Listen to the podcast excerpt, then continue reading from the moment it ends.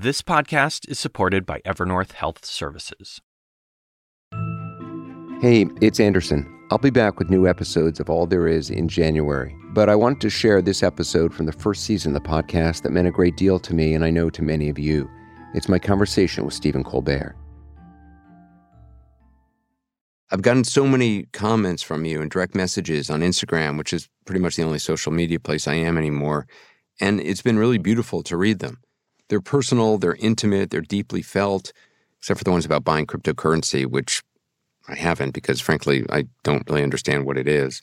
But so many of you have been willing to share with me the names of your loved ones who've died and how you faced and are still facing their loss and that sadness as isolating and lonely as grief can be, as sadness can be, it's also something that links all of us together. And I'm really grateful for that. And I'm grateful for you for listening. If this is your first time listening to the podcast, I'm going through my mom's apartments, packing them up, going through all her things. But in going through her things, I'm also coming across things that belong to my brother who died when I was 21. He was 23 by suicide, and things that belong to my dad who died when I was 10 years old. I keep opening up closets and boxes and finding new things, and I'm still struggling to figure out what to do with them all. Turn on the lights. Up here. On the top shelf of one closet, I just found this. so there's this big red box, and in it are all these belts. This must have been my dad's yeah, like 40 years ago. And they're all the like very groovy 70s belts. I mean, one of them has like aqua stones on them. There's no way I, I would wear these. So there's a lot of history here. I don't know what to do with these belts though. I remember as a kid when you go into the bathroom with your dad and he's shaving and you watch that and the smell of the shaving cream that's what the belts bring back to me like my dad getting dressed to go out with my mom somewhere about two months after my mom died in june 2019 i was back at work and i sat down with stephen colbert for an interview on cnn i'd read that stephen's father and two of his teenage brothers were killed in a plane crash when stephen was 10 it's the same age i was when my dad died I was feeling lonely and, and, sad after my mom's death, and I decided to see if Stephen might be willing to talk with me about some of his experiences with grief. You told an interviewer that you have learned to, in your words, love the thing that I most wish had not happened. You went on to say, What punishments of God are not gifts? Do you really believe that? Yes. It's a gift to exist. And with existence comes suffering. There's no escaping that. But if you are grateful for your life, then you have to be grateful for all of it. And so at a young age, I suffered something so that by the time I was in serious relationships in my life with friends or with my wife or with my children, is that I have some understanding that everybody is suffering. And however imperfectly, acknowledge their suffering and connect with them and to love them in a deep way that makes you grateful for the fact that you have suffered so that you can know that about other people. I want to be the most human I can be. Mm. And that involves acknowledging and ultimately being grateful for the things that I wish didn't happen because they gave me a gift. Stephen's words blew my mind, and I've been thinking about them ever since. Can we really learn to love the things we most wish had never happened? Can I love the death of my brother and father, my mother, can I love the sadness of it? Can I see those things, those deaths, as as gifts? I mean, it's asking a lot, isn't it? But the truth is, I've been working on that since that conversation three years ago. And I want to ask Stephen more about it when he joins me in just a moment. Welcome to All There Is with me, Anderson Cooper. Whenever I put on uh, earphones, I suddenly feel like I start talking like NPR. Sure. Welcome. Good evening. So you know what this uh, podcast is basically? I Sort just found out. Okay, fine, great. We've lured you here under false Well, pretenses. I, I, no, I was like, well, you want to do Anderson's podcast? I said, sure, that'll be fun. Anderson's great guy. He's always John on spot for me. I'd love to do it. A couple days ago, somebody goes like, and it's a product of grief. I'm like, let's go have some fun. let's go do it. Well, I think I'm going to start this podcast with something you said to me back in 2019 in our conversation. And you said, What of God's punishments is not a, a gift? And you said, If you're grateful for your life, then you have to be grateful for all of it. How can you be grateful for the death of somebody you've loved? Or how can you be grateful for a terrible loss that you've experienced? I haven't the slightest idea. I just know the value of it. Hmm. I lost my father and my brothers Peter and Paul when I was 10, and that realization did not come until, you know, I'm on the doorstep of middle age. Hmm. Literally walking down the street, I was struck with this realization that I had a gratitude for the pain of that grief. It doesn't take the pain away. It doesn't make the, the grief less profound. In some ways, it makes it more profound because it allows you to look at it. It allows you to examine your grief in a way that is not like holding up red hot ember in your hands, but rather seeing that pain as something that can warm you and light your knowledge of what other people might be going through, which is really just another way of saying there is a value to having experienced it. Now, how does that become gratitude? That's the part that shocked me. So I can't tell you how to get to it. I think that would be really a little Olympian of me to tell people like you should be grateful. You know, what a great thing that happened to you. Oh, I'm so happy. I was wonderful for you. Forty years from now, you're going to feel a little better about it. No, I'm not. I'm not here to tell Was you. a, was that a member of the royal family you were doing? yes, yes. But when your mom died, this was 2013, were you able to feel grateful? Well, grateful for her life. Grateful for her life for sure. I suppose grateful that she didn't die in pain, but no, that that feeling of gratitude is a general one for my existence that encompasses the bad things that happened to me. And the worst thing that had happened to me was this thing when I was a child. And so to discover that it encompassed even the thing that I wished hadn't happened was a profound feeling for me because that is such a cliff that I fell off hmm. emotionally and psychically and spiritually at that age. That if I can be grateful for my life, am I also grateful for this? Yes, I am also grateful for this. So, for, for people who don't know, your family of 11 kids, Yes. you were the youngest. Jim, Ed, Mary, Bill, Margot, Tommy, Jay, Lulu, Paul, Peter, Stephen, and the next two up, Peter and Paul, died on September 11th, 1974, along with my father in Charlotte, North Carolina, on Flight 212, Eastern Airlines. I remember my brother Billy picked me up when I was 10. He was 11, 12 years older than I. So he picked me up, I think, in his powder blue Ford Pinto, which was later my car. Um, Nice. He sold it to me for a dollar. And as my brother Ed said, you got ripped off. he also had an AMC Gremlin. Oh, so he picked me up and I said, Why are you picking me up? And he didn't answer. And I knew something was wrong. And then he drove me home. And I knew that dad and the boys had left that morning, but I hadn't quite done the math. And because how would they ever? What, what is death? What does that mean?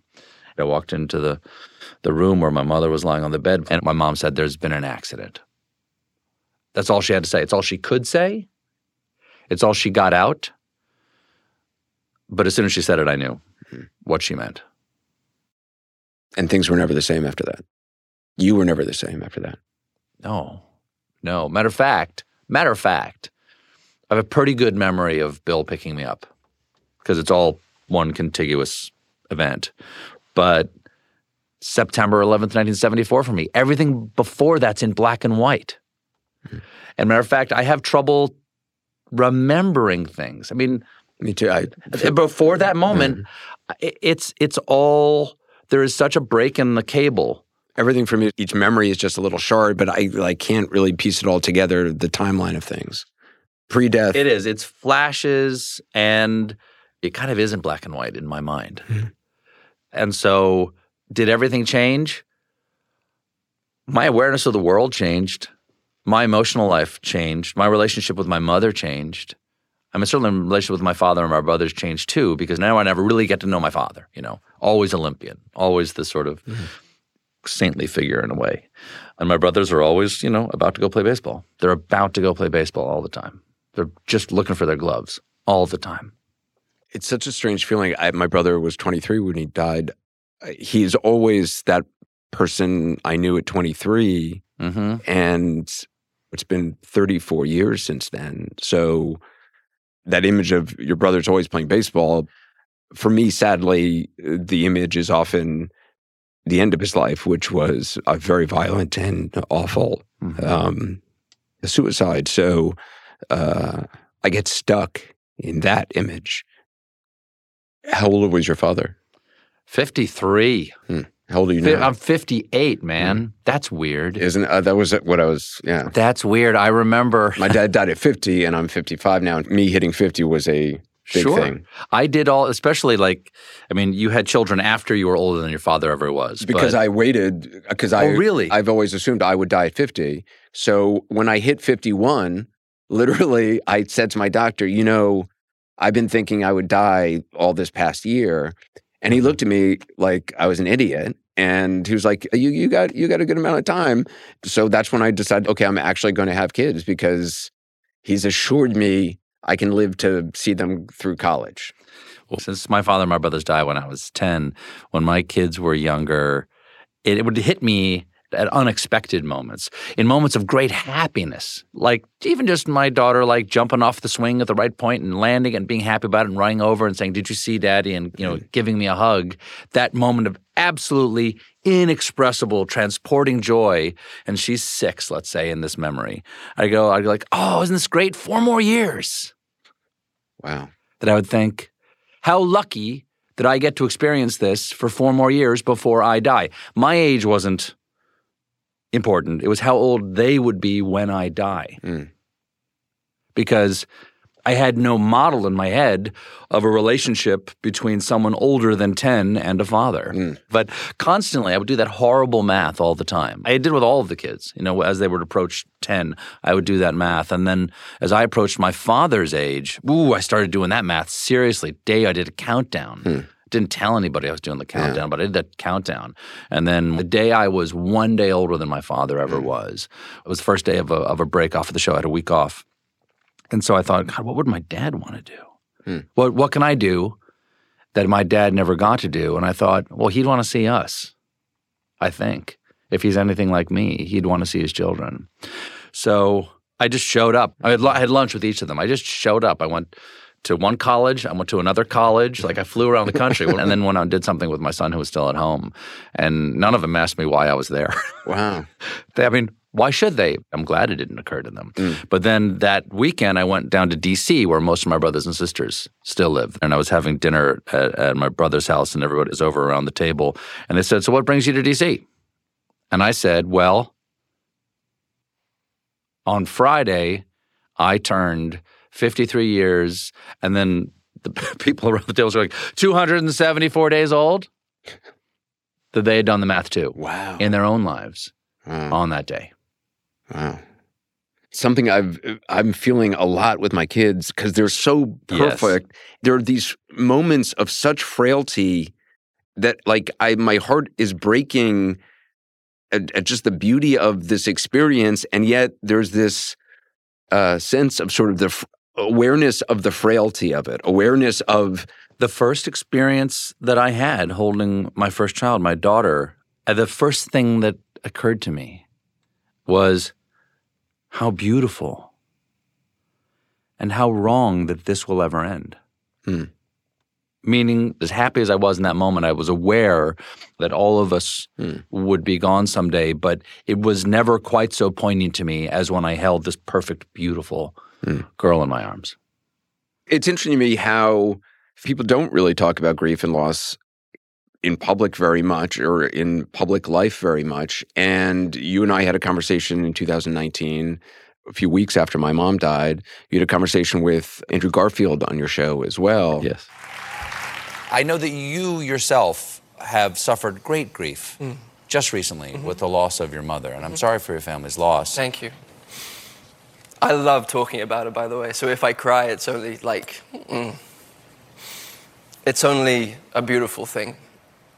I hope this grief stays with me because it's all the unexpressed love that I didn't get to, to tell her.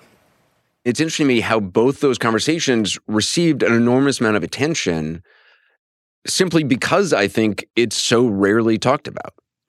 It is a need everyone has eventually to deal with in their lives if they're lucky in a strange way. It means they've lived long enough to experience the loss of someone else and someone that they have loved or been loved by enough that it deeply affects them. And yet it's a subject that just doesn't get addressed, partly because of the lack of common public ceremony associated with anymore. And I mean, the fact that people used to be in mourning for a year, so you would know that they were mourning and you could address their grief. And it was an invitation to have knowledge of their hmm. loss. That doesn't exist so much as a tradition anymore. And yet, it's this thirst that everyone has, and no one's pouring any water for anybody. Yeah, people are suffering in silence, and there's not a lot of outlets for that. I agree.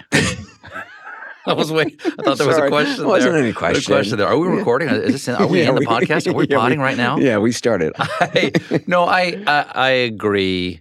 I think that one thing that people who haven't experienced profound grief in their life yet sometimes don't know what to say.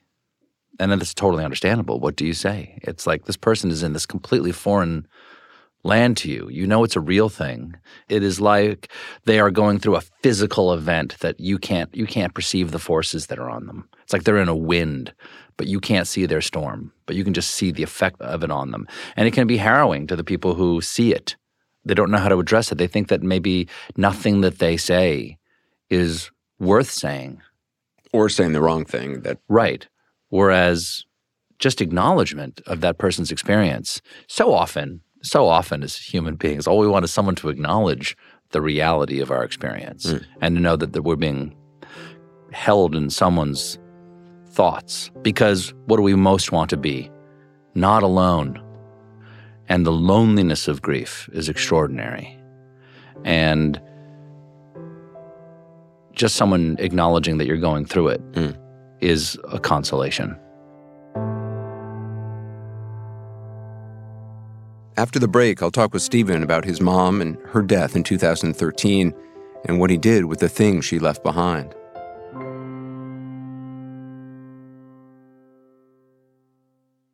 All There Is with Anderson Cooper is supported by Evernorth Health Services. Grief is a human experience. Shouldn't the care we receive feel human too? That's why Evernorth Behavioral Health ensures all members have access to live, specialized support anytime, in person or virtually, with a 100% follow up commitment to make sure that they get the help that they need. So, no matter what stage of grief your employees may be in, there's always a person ready to listen. Stressful times can lead many to bottle up complex feelings, especially at work. 59% of those suffering say nothing. This can have unexpected and serious mental and physical health implications. And with Evernorth's data driven risk monitoring tools, they can help spot challenges early and step in to guide individuals to care before they undergo any more suffering.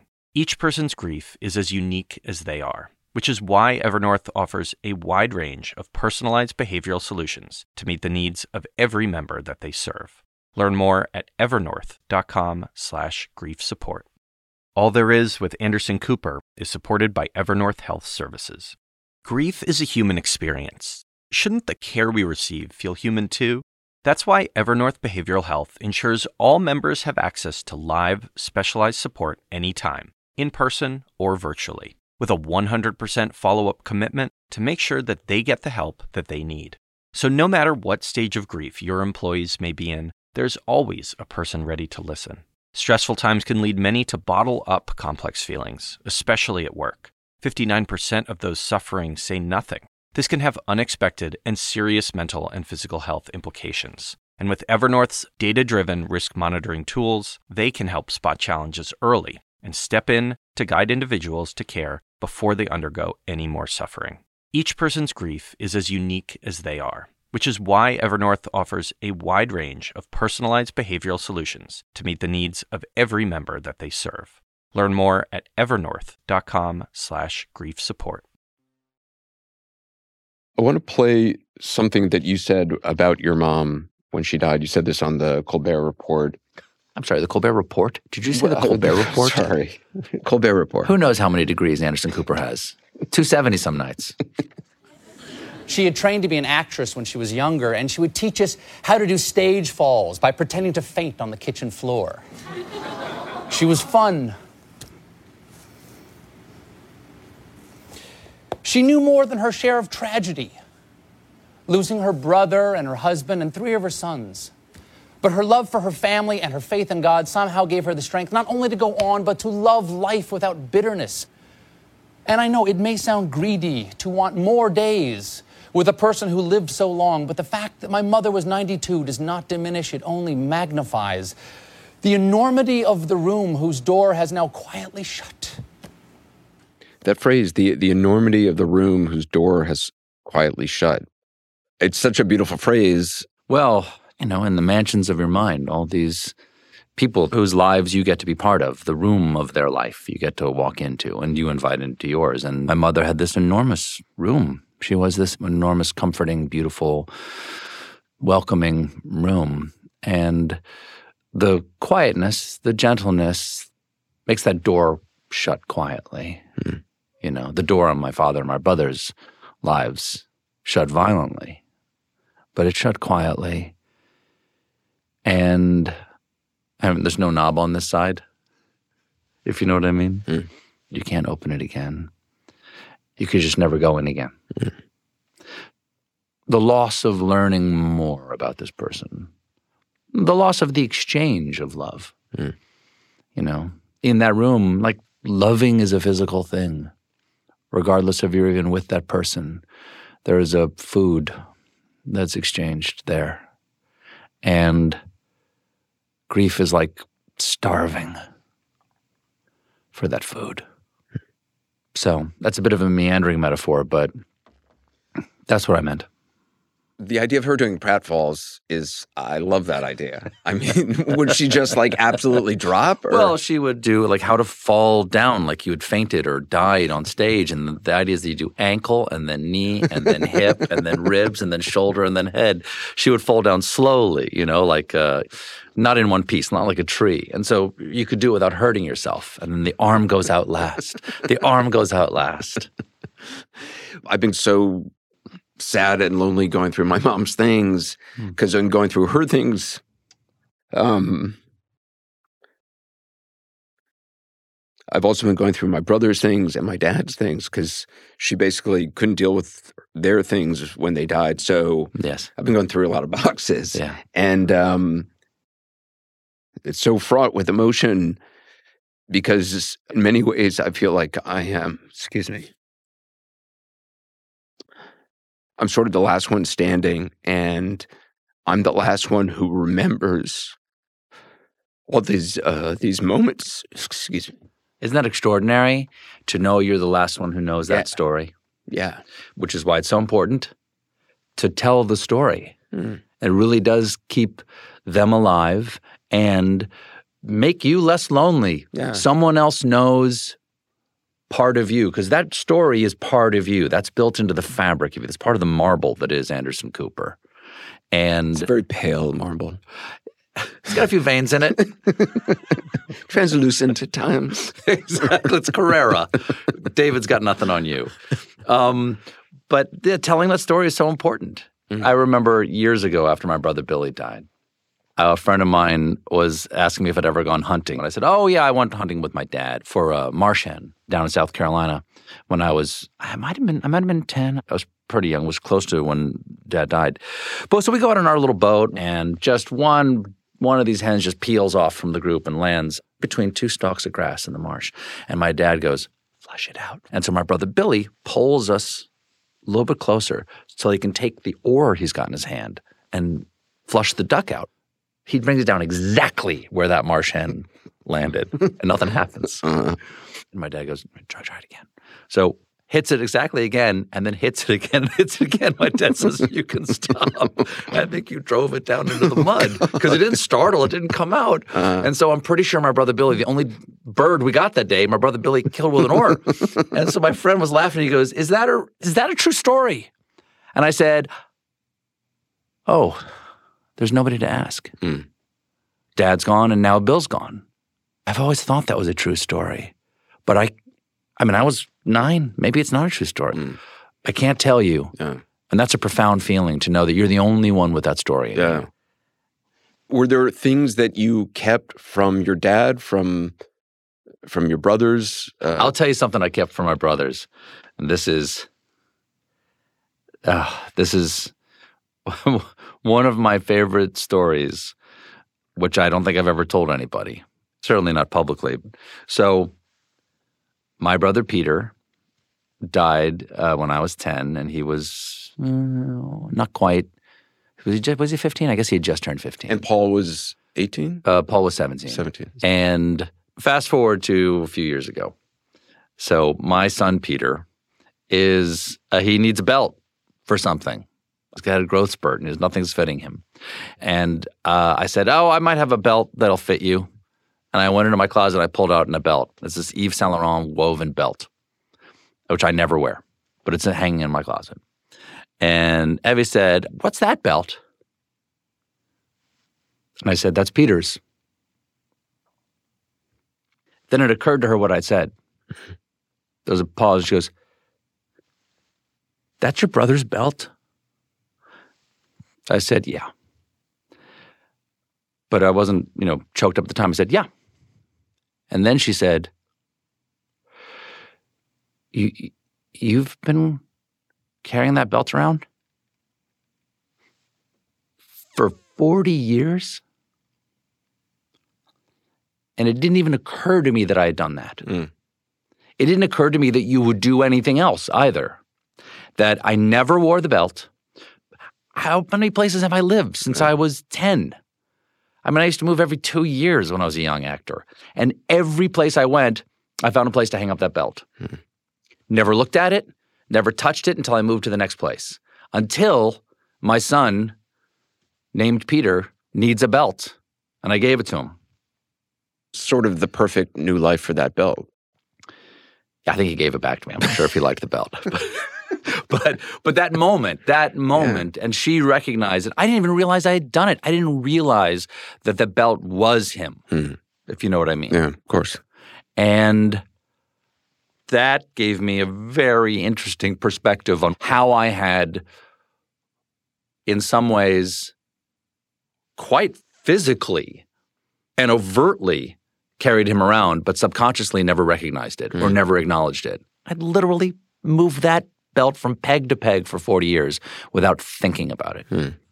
When my mom died, she had a very interesting will. Anything physical that she had, she had itemized and manifests made wow. of everything.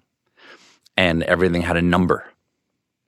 And it was distributed like this upon my death, or however she put it, upon my death, her children, without their spouses, were to come together under her roof one last time. There was a bowl that had numbers one through eight in it, little tags that said one through eight. And every round you would reach in to see what number you were that round. And then you got to go pick the thing of hers. And she did it because A, she wanted us all to be together. And she wanted us to tell stories about those things. Wow. Why did I want that? I love that. because we sat there and first of all, we all had different ideas of what the first round pick was going to be. We all picked something different and we all thought somebody else would pick our first round. But we're all sitting there going, oh, don't let them pick that. Don't let them pick that.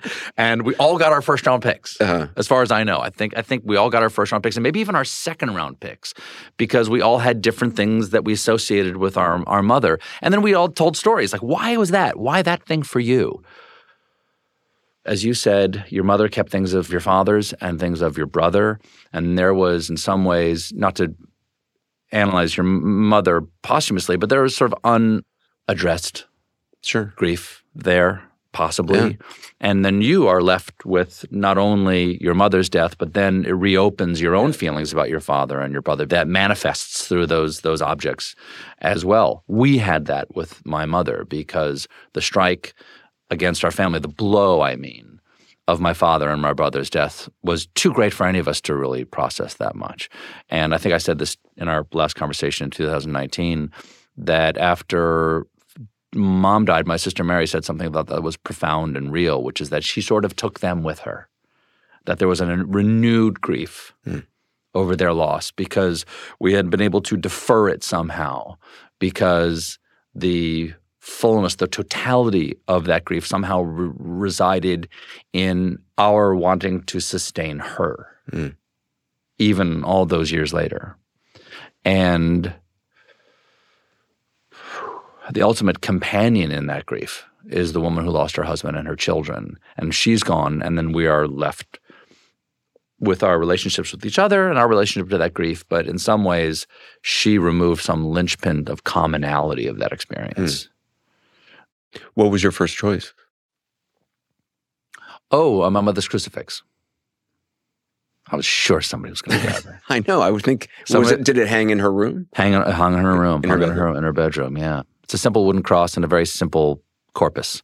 It's almost Franciscan. Like it's really simple. And the second choice was a painting that she had done right after my father and my brothers mm. died, and uh, because she was a painter, and this that mm. expression of her grief and rage and confusion is in that painting, and now it hangs in hangs in my home. I don't have anything of my brother Paul's. But I, I have a few things of my dad's. I have his uh, old Hamilton watch Oh, with a curved top from the. It was his dad's. My mom, unbeknownst to me, left me notes hidden away. So I would open up a drawer and there's a drawer of sweaters, and I'd be going through the sweaters, and then there'd be a note from her. Saying what? Well, in in the sweater drawer, there was a, a, a some sort of a package wrapped in, in tissue paper, and I I opened it up, and it's like a ratty pair of pajamas, and the note said, "Andy, these were your father's pajamas," and um, And when did she prepare these notes? unclear to me. I mean, my mom was talking about her death for a long time. Like Uh-huh. I'd be in Iraq, and she'd send me an email. The yellow Fortuny in the closet. That's what I want to be buried in, and that would be all that was in the email. it was like I'd be like, "Mom, is there something I should know now?" And she was like, "No, no, this is just so you know where it is. It's I put it away." Is that what she was buried in? No, well, her housekeeper, Leonora, informed me after she died that my mom had actually changed her mind and she wanted this other more simple thing. So that's what that's what she got. But but I came across a box, I opened it up in tissue paper and I opened it up and there was a a blouse and a skirt and a note from my mom saying, "Andy, this is the the blouse and skirt I wore when uh, when Carter died. So when my brother killed himself in front of her, this is what she was wearing." Oh. And that was something which talk about you bringing the belt with you wherever you went. I, I had no idea she had sure kept that. You know, I want to say something about living with grief. It occurred to me as as we're telling these stories to each other. I feel like there's physically a thing in the room with this right now, or at least with me to my right. I don't know why to my right, but there's a physically a thing over here, and it's kind of a dangerous thing. It's like living with a beloved tiger, and it's that feeling. It's that grief. There are times when it is, when I say grateful for it, I don't want to say that it's no longer a tiger. It hmm. is. And it can really hurt you. It can surprise you, it can pounce on you in moments that you don't expect. Or at least that's my experience. I don't I can't certainly. speak for everybody. But it's my tiger. And I wouldn't want to get rid of the tiger. I have such a relationship with it hmm. now. And I just want to be clear that it's painful. And it's going to live as long as I do. Mhm. But that there's some symbiotic relationship between me and this particular pain that I've made peace with. So I don't regret the existence of it. But that again does not mean I wish it had ever become my tiger. Well, that Tolkien quote, which is what you had said to me. What if God's punishments are not gifts? Yes. Um, I've thought about that endlessly, and I mean, it relates to the tiger. I think I, I think I can accept it now. Like, I am the person I am because of these things that I've gone through and the people I've known and loved, and I've been lucky to have that experience with them. And and you talked about being the most human you can be, and in order to be fully human, you have you have to go through this suffering. You have to suffering is a is a part of of existence. And acceptance of that suffering is not defeat. We what think do you we mean? Can, we think we can win against grief.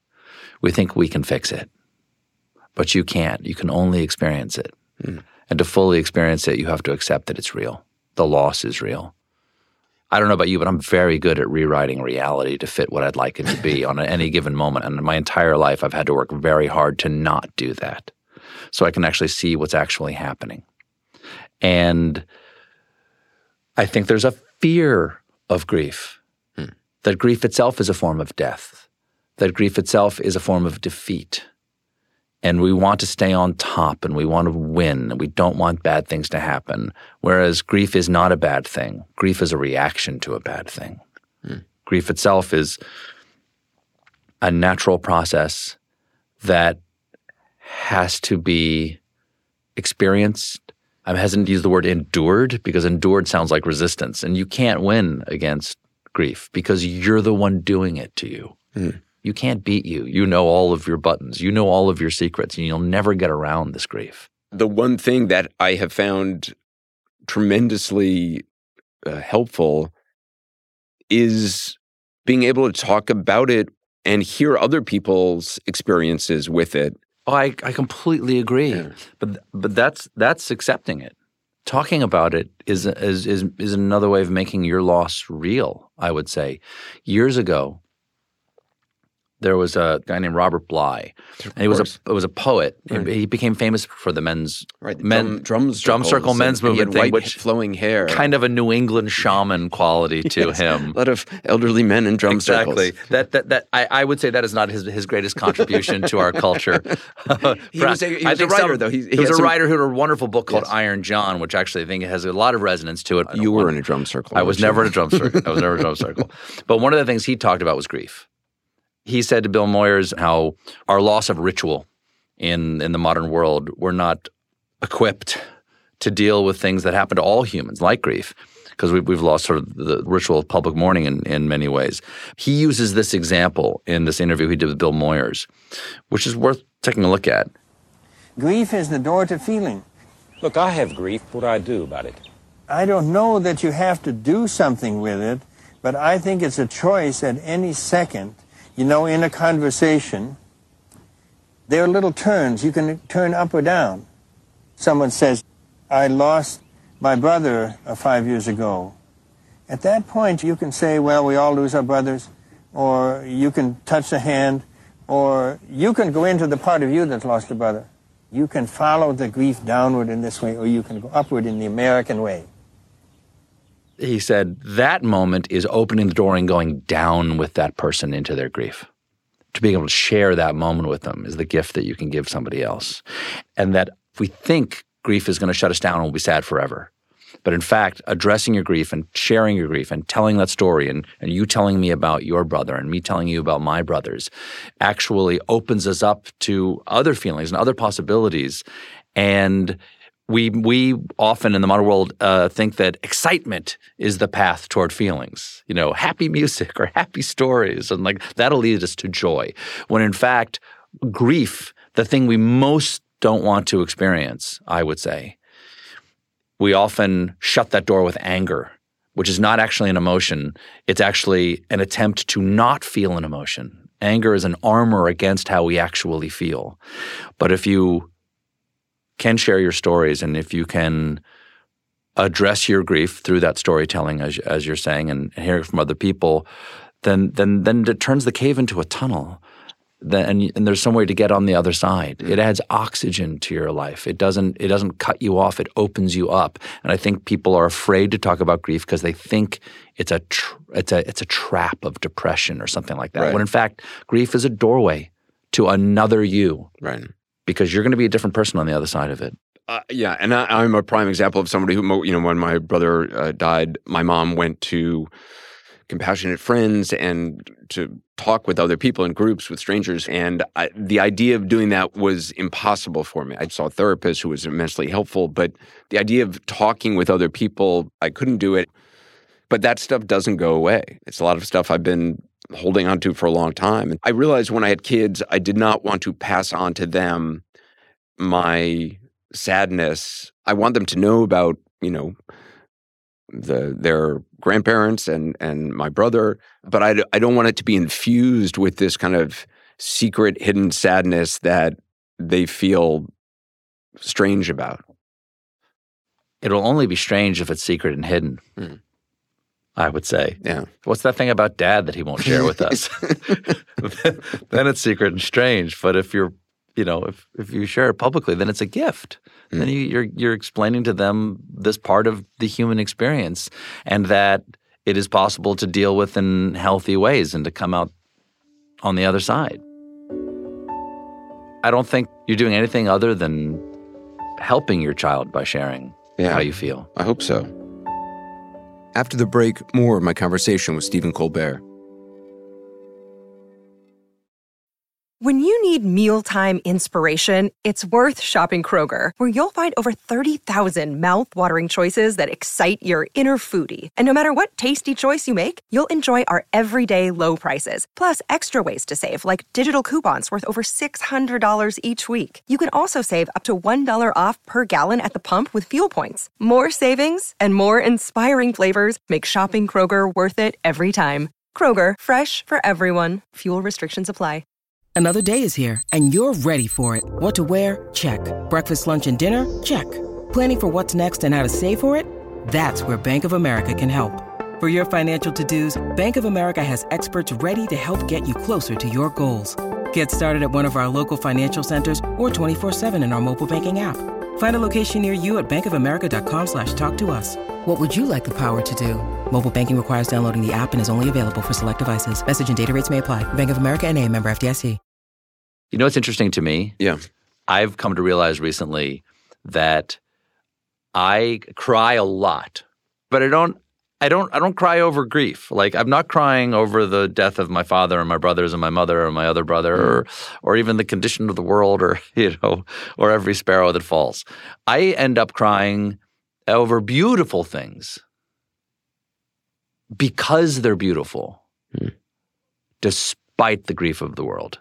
And my experience with grief in my life has made me long for beauty in ways that I'm not even aware of. Like I was in vacation, I was in Saint Remy de Provence, and there's a sanitarium there where Van Gogh ended his life. Hmm. I believe he, he killed himself while he was there. And I didn't know he painted Starry Night there. But I came around the corner and there is this beautiful portrait because they have copies of everything he did when he was there. Beautiful, you know, skyscape, nightscape of Starry Night. And I see Starry Night on the wall and I just burst into tears hmm. because it's so beautiful. It is so vibrant and so alive and so cool and soothing, even though it's so energetic. And I think of him in the depths of his depression, creating that. And the juxtaposition between how he must have felt and the beautiful thing he put into the world was so poignant to me. The tension between those two things is so great that I realized, oh, that's why I cry in the middle of stories that make no sense, is that I'm about to tell you something that I think is beautiful. And because it will sometimes baffle my, you know, Evie and the kids, like, why is he crying now? I'm like, because the world can be so sad and you can be so shattered and so sad, but it can also be so beautiful. And the juxtaposition between the grief of the world and the beauty of the world is ecstatically agonizing. For somebody who is listening to this who has had a loss, who is listening to this for a reason. Do you have any advice? I don't know. It's a little cavalier for me to say my experience is going to be your experience, but I would say try not to be alone. Talk to somebody if you can. Don't be afraid to talk about it.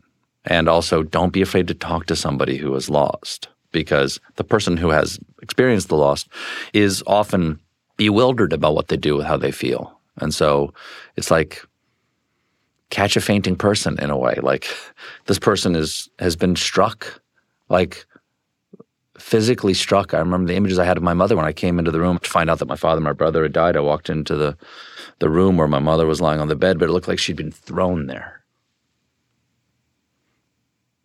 Like she'd been standing next to the bed and a giant had struck her.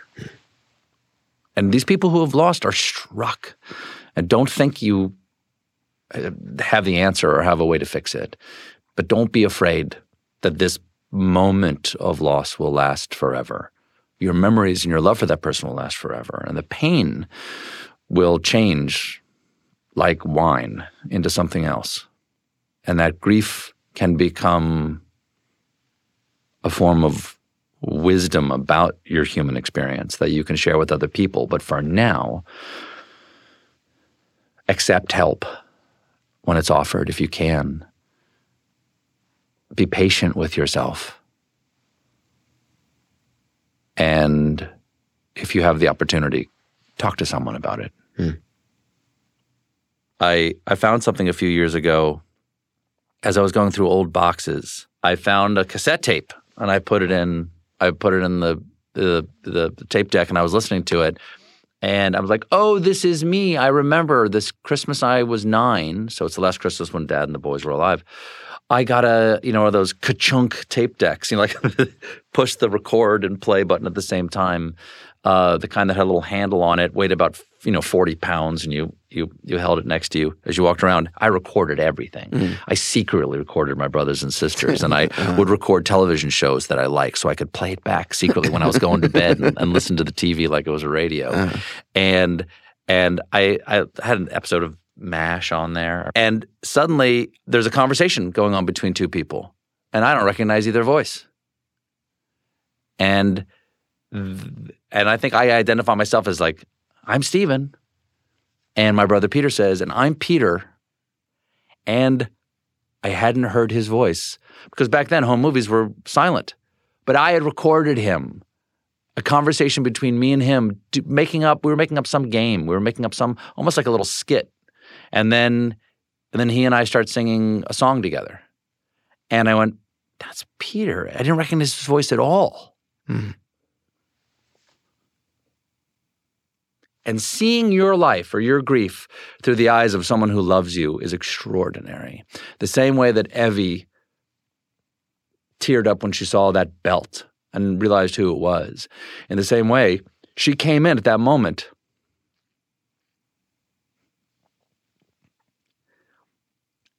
And said, Who's that? And I was just fascinated by it. I, I hadn't I hadn't had an emotional reaction. I was just fascinated. I said, "That's Peter."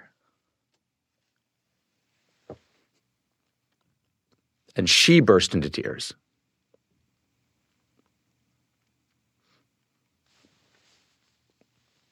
She never met him.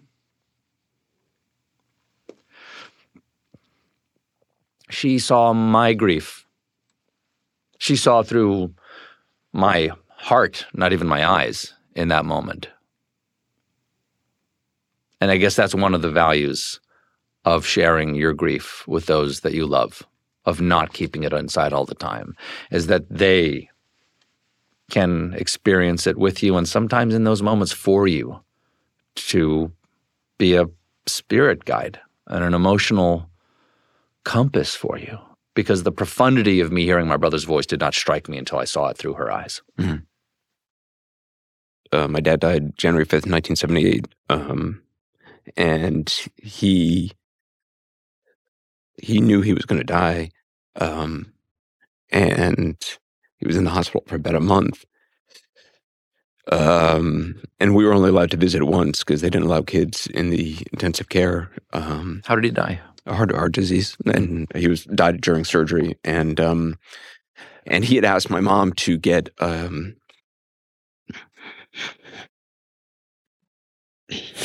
excuse me, tape recorders. Those tape recorders that you just talked about, because he wanted to record. He wanted to record his voice for my brother and I.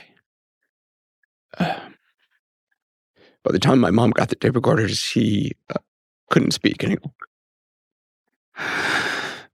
So anyway,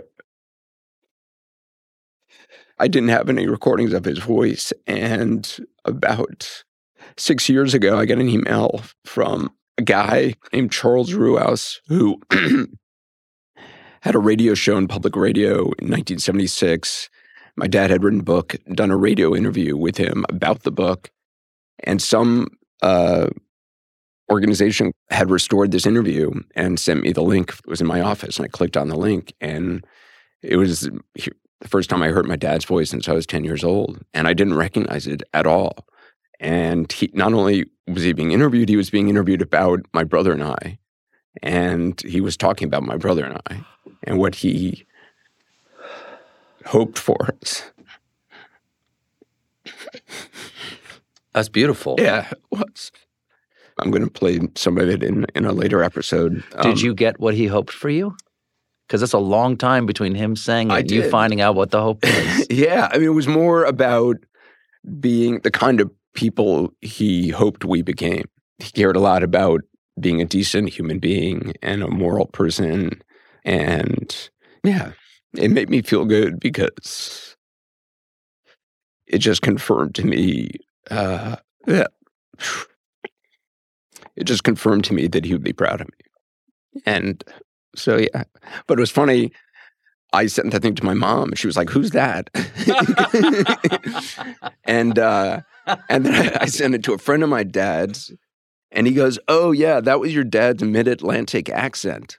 Oh, he would put it on. Yeah, he had been. He was from Mississippi, and he'd been an actor in the '50s, and so he had sort of been able Oh, to change his southern Sure. accent. Sure. And it was like this weird sort of mid-Atlantic accent that he would put on for like radio interviews. I think to make himself seem. I think he felt like he was this kid from Mississippi, and so he should like adopt a you know a New York kind of fancy speech. So, Fantastic. Yeah, but anyway, um, thank you so much. I, I really. Uh, Oh, yeah, uh, it's ha- been happy, incredibly moving. Happy to, Yeah. Anderson. Please promise me you don't cry with anyone else. It's only just me. Believe me, I'm a wasp. I push down all my emotions. That's why they bubble up in very uncomfortable ways. You'd make a great Catholic, by the way. Doors always open. Thanks, Anderson. Thank you.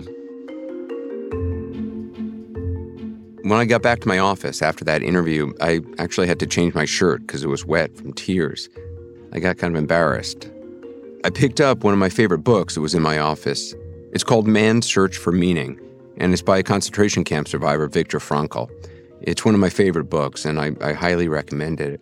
I opened the book to where I'd, I'd last left it off, and a few sentences in, I came across these words But there was no need to be ashamed of tears, for tears bore witness that a man had the greatest of courage, the courage to suffer. Only very few realized that. Stephen helped give me the courage to suffer three years ago when my mom died, and he gave me courage today, and I hope he did that for you as well. Thanks for listening, and take care. Grief is a human experience, and the care we receive should be too.